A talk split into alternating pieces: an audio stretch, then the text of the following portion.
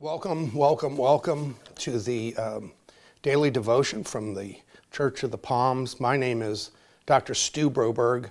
I'm uh, one of the visitation pastors here at the church. So let us uh, begin uh, by focusing our hearts and our minds on some beautiful and inspirational music.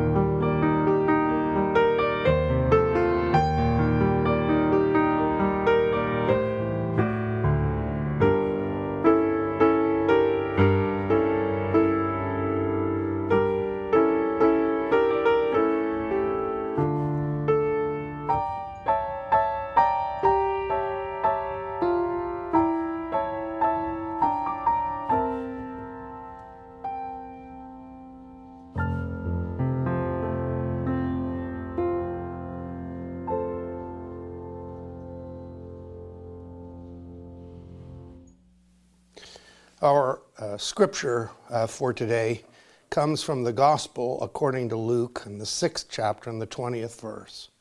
Uh, it is uh, Jesus and the Sermon on the Plain. And uh, there are, you might say, four Beatitudes. Uh, blessed are you who are poor. Uh, blessed are you who hunger. Blessed are you who weep, and blessed are you when men hate you on account of the Son of Man. Uh, this is the word of God. Thanks be unto God. Let us pray. Powerful God, and now in these moments, we ask you to illumine us through your Spirit and through your word, and imprint your written word upon our hearts and have it become the living word through your Son, our Lord and Savior, Jesus Christ. All these things we ask and claim. In Jesus' name, amen.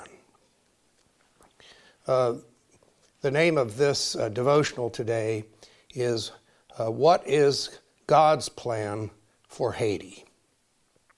Uh, this, uh, in a way, came about. I've been uh, going to the nation of Haiti uh, since twenty sixteen on mission trips, and I think I've been on about five or six of them over uh, the last several years. And um, I would go to uh, La Croix, Haiti, which is a p- uh, poor, uh, impoverished area in rural Haiti, sort of tucked up against the mountain ranges between Haiti and the Dominican Republic, and the little town of La Croix. And there is the uh, um, uh, the mission that is there, and the mission now has a school that has like about thirty-eight hundred students in it, the New Testament Mission, and we would uh, do these mission projects through the New Testament Mission and the New Testament Mission School. Uh, the first time when I went in twenty sixteen, I was milling around in the uh, schoolyard in between classes, meeting some of the students. And a group of very earnest students came, sort of uh, made a semi-circle uh, around me, and they s- said to me, "Pastor," whenever somebody says it that way, they that means you're on notice that you're about to need to give an official explanation here. "Pastor, what is your plan for Haiti?" Now, mind you, I'd hardly been there a couple of days. I didn't really have a, a, a specific plan for Haiti or what I was there about. I was sort of there to learn and to look and to observe and to meet people. Uh, but I wasn't going to just say that. And, and fortunately, the good Lord uh, inspired me. It was one of those little Holy Spirit nudges and, and gave me this, which I said to them. I said, "Well, I don't have a plan, but God has a plan for Haiti." And I said, and you're, and I pointed to each one in turn, and I said, "And you're part of God's plan, and you're part of God's plan, and you're part of God's plan, and you're part of God's plan, and you're part of God's plan." And it all sort of got their attention, and they were um, listening but quiet uh, and reflective after that. Uh, when I would be there, I would go and I would uh, visit. I would go uh, walking with uh, groups of students, and we would go to like their little villages that were outside of where the La Croix, where the mission school was. And I would visit their homes. And these homes would be um, probably about the size of a typical uh, walk-in closet in the United States. Uh, often with dirt floors, uh, certainly no running water, no electricity. And at some point in time, uh, the woman of the household would take me over, and there would be like a pot in in the uh, corner of, of the house, and um, which was the rice pot, and she would take the lid off of it, and she would look, and it would be empty, and she'd nod her head like this. And what I, of course, immediately realized was that many of the students who I was meeting, uh, when they would go home uh, in the evenings after school, um, they would have nothing to eat. When you're walking along the roads there, uh, first of all, it's a great sacrifice for them to be walking with you. Uh, in, in Haiti, um, Christians tend to be harassed and looked down upon, and they, uh, many people in Haiti do not have a favorable view of what they refer to as blancs, white people. And so as you would be walking along the road, uh, people would be sort of harassing you a little bit, or they'd be calling out Blanc, Blanc. And so for the young people to be, say, walking with me, it was a great sacrifice on their part to do so, because uh, they might be targeted, they might be harassed. Uh, you know, there's a belief in voodoo in Haiti, and that the uh, local voodoo priest might put some kind of a hex on them. And uh, so, um, and, and indeed, even though these young people, say, would go to church, they might go to the youth group and everything, they themselves might not be baptized Christians, because it's such a scary step to publicly proclaim yourself uh, to be a Christian in Haiti, that some of the young people are, I'll say, afraid to do that because of the consequences of it. Now, um, you know, and, and you'd find out things like this. Uh, this one house that I visited, uh, there was the young man, uh, Yubi, and uh, he took me to his family's home, and his father had literally just had major abdominal surgery, and and and was immediately released to go home. You know, would have probably tra- traveled by some little tap tap little bus in order to get home. Certainly no ambulance. And um, and I was kind of looking around, and I went to Yubi. I said, uh, "Where's his medicine?"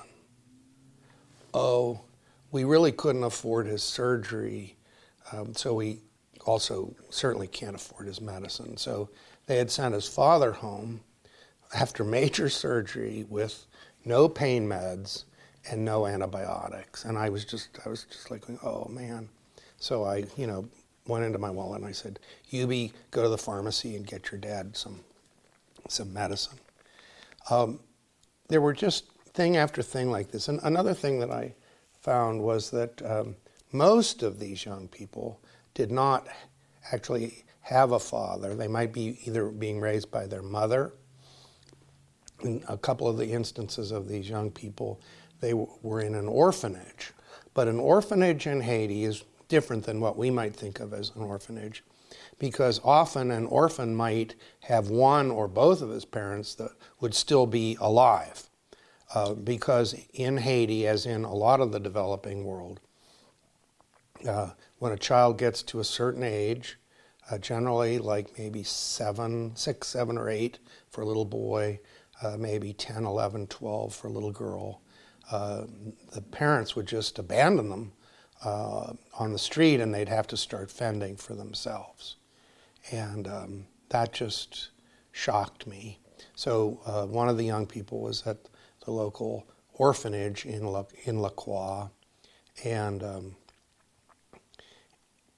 and in a way I discovered that some of my role um, became being, I will call it, a father-like figure to a lot of these young people, uh, helping them, giving them advice, praying for them, and so forth. Anyway, um, so one.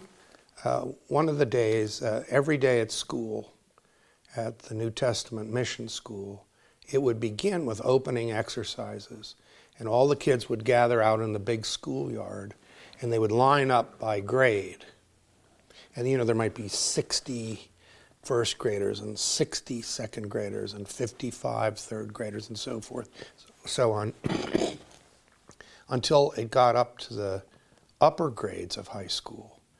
Uh, where there would be fewer and fewer students, until finally, when it got to what's called thirteenth grade, or terminal grade, which is the university preparatory grade, there would be only maybe like twelve kids in that. And finally, you know, I got to the place I thought, I need to ask why.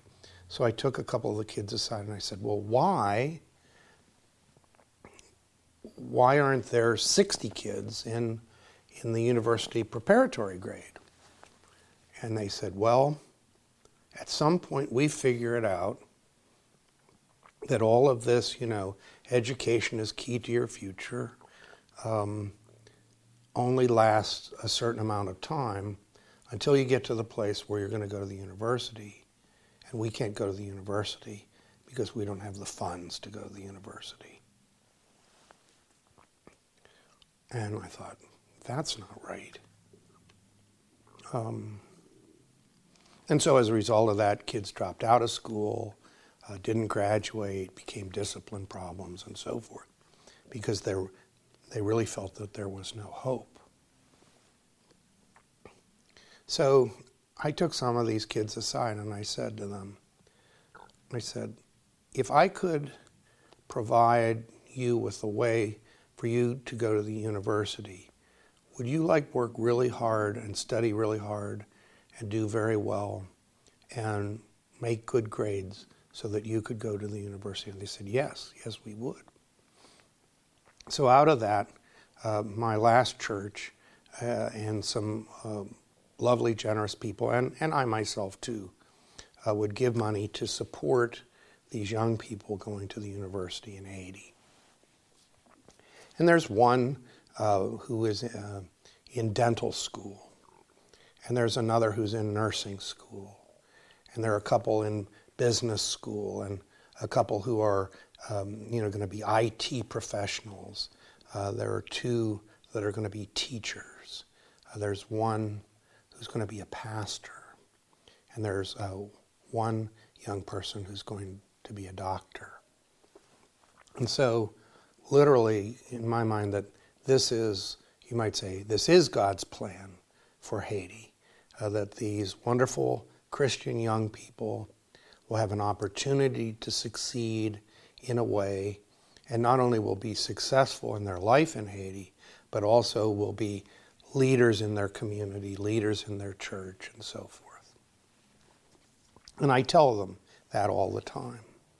Um, um, I remind them that this is what this is about, is for them to give back to their community, to the New Testament mission, to their church, and in a way that makes a difference through their lives. So um, all of this was well and good until here just a couple years ago, when uh, you probably maybe have read about all the violence and the insecurity that's going on in, in Haiti. And there are these armed gangs uh, all throughout the country, but particularly in Port-au-Prince, the capital. And uh, they're extremely well armed. Uh, they're actually, they're armed rather cynically by the elites in Haiti. Uh, so they have like their own little private armies uh, that battle against one another for territory and so forth. But some of what they, uh, you know, and they're into drug dealing and um, shaking down businesses and all kinds of things, but they also will uh, stop people on the road um, to rob them, and they may just arbitrarily kill somebody, or they will kidnap someone. Um, for example, I haven't been able to go back to Haiti for a couple of years because, you know, as one person said to me, uh, you wouldn't make it five minutes outside the airport in Port-au-Prince before you'd be kidnapped, Stu. So here are these young people now in the university in Haiti, and they're trying to study and they're trying to get to class. Um, here six months ago, not one of the students I know, but another student in that university uh, was gunned down as he was walking to school.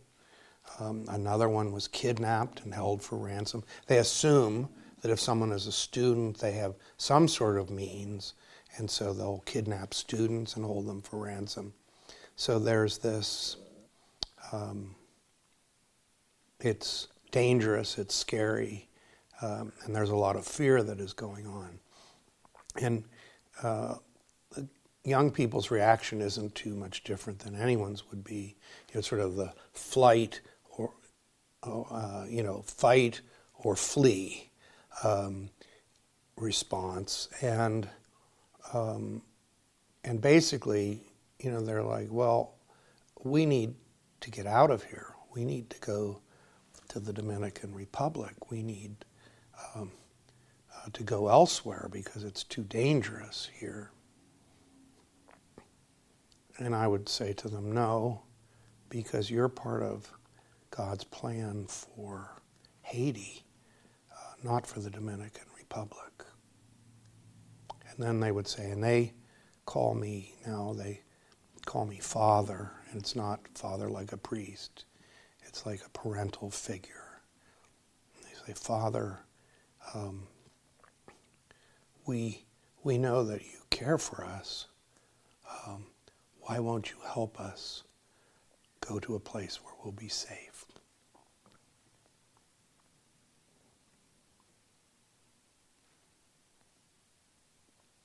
And that's very hard for me. Um,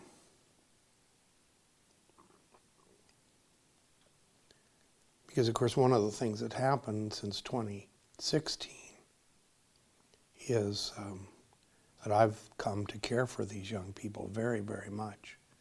I know them. I know their families. I know what's important to them. I know their faith, uh, their heart about so many things. But if I help them leave, then am I really being part of God's plan to help Haiti? You know, the um, the scripture, um, Jesus' Sermon on the Plain, we're more familiar with his Sermon on the Mount, and I think it's probably because we like it better, because the Sermon on the Mount is filled with blessing and blessing and blessing and blessing. Uh, the Sermon on the Plain, as I Uh, spoke to you at the beginning of this, there are four blessings, blessing for those who are poor and who are hungry, uh, who are weeping, and those who are persecuted for righteousness' sake. Um, but in the Sermon on the Plain, there are four corresponding woes. And it's sort of like, well, and woe unto those, I'll just say, who are not poor. Woe unto those who are not hungry. Woe unto those who are not weeping. Um, woe unto those who never cause a ripple in any way and so are um, are not persecuted. And, um, you know, I was looking at that, and in a way, I just... Um, and I was feeling very convicted by it all uh, as I was preparing this and thinking about this passage. Uh, convicted in relation to the young people and me saying, no, I can't help you leave. Um, convicted of, in a way, of all of the blessings I have in my own life. You know, I have wonderful parents and able to go to any school, college, university that I wanted to. I've always been abundantly blessed in my life. And so as I was thinking about this text, uh, Jesus' Sermon on the Plain, is that there to make those of us who have uh, feel bad and feel convicted and, and, you know, we're subject only to woe and not to blessing. And I, I don't think that really is Jesus' point. I think rather it is uh, for us to become personally involved in the needs and the cares of others in life. Um, to... care and to love and to have compassion as Jesus does uh, for other people. For, uh, you might say, um, uh, Haiti hasn't necessarily changed that much, but I've changed a lot since twenty sixteen. Uh, these are not just random young people. These are my kids. Um, these are not just statistics. Uh, these are people who I personally know and love. It's not just a news story, you know, on the evening news. No, this is about people I deeply, deeply care about and that I um, am trying to show them, you know, the love and the compassion of the Lord Jesus Christ uh, through my life. So, and you know, um, you don't have to go to Haiti to do this. Um, one of the things that's really wonderful about the Church of the Palms is how many opportunities uh, we have here. Uh, uh, if you know, if our issue is people who are hungry, there are ways to reach out to them. There, are, if literacy is our issue, well, become a tutor. Um, there are so many ways. Uh, there is an upcoming mission trip to Honduras uh, that it will be a wonderful experience, life-changing, uh, one of these transformational experiences that um, just, you might say, as I had beginning in twenty sixteen, uh, that you're, you will never view the world quite the same uh, after you've had these encounters with other people and through the, the love and the compassion of Jesus Christ. So, you know, I'm thinking back on the, those first five young people who sort of challenged me, Pastor, what is your plan for Haiti? Well, it's not my plan, it's God's plan. And God's plan involves each one of those young people uh, to bless them in their life, uh, to give them a future and a hope, uh, an opportunity for education, to do something significant with their life. But as I think about it, it also um, is, a, for, I'm part of God's plan. Um, my heart, um, how I choose to use my time and the way that the Lord has blessed me in my life, that's part of God's plan. And And maybe, uh, just maybe, you know, someone who's listening to this devotional today, maybe you're part of God's plan as well. If you feel being led to do that, just reach out. Uh, there are so many opportunities here uh, for you um, and for many, many people. What is God's plan for Haiti? Uh, You may well be part of that too. Amen and amen. Let us pray. Uh, powerful God, we thank you, uh, Lord, that we receive blessings in our life from you. And maybe the best blessing that we receive is a caring and a loving and a compassion that comes from you and your Son, Jesus.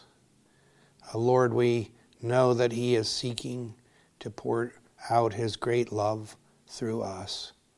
So, Lord, have us just say yes to that today. Uh, Lord, bless those who are in need and who need someone to care for them today.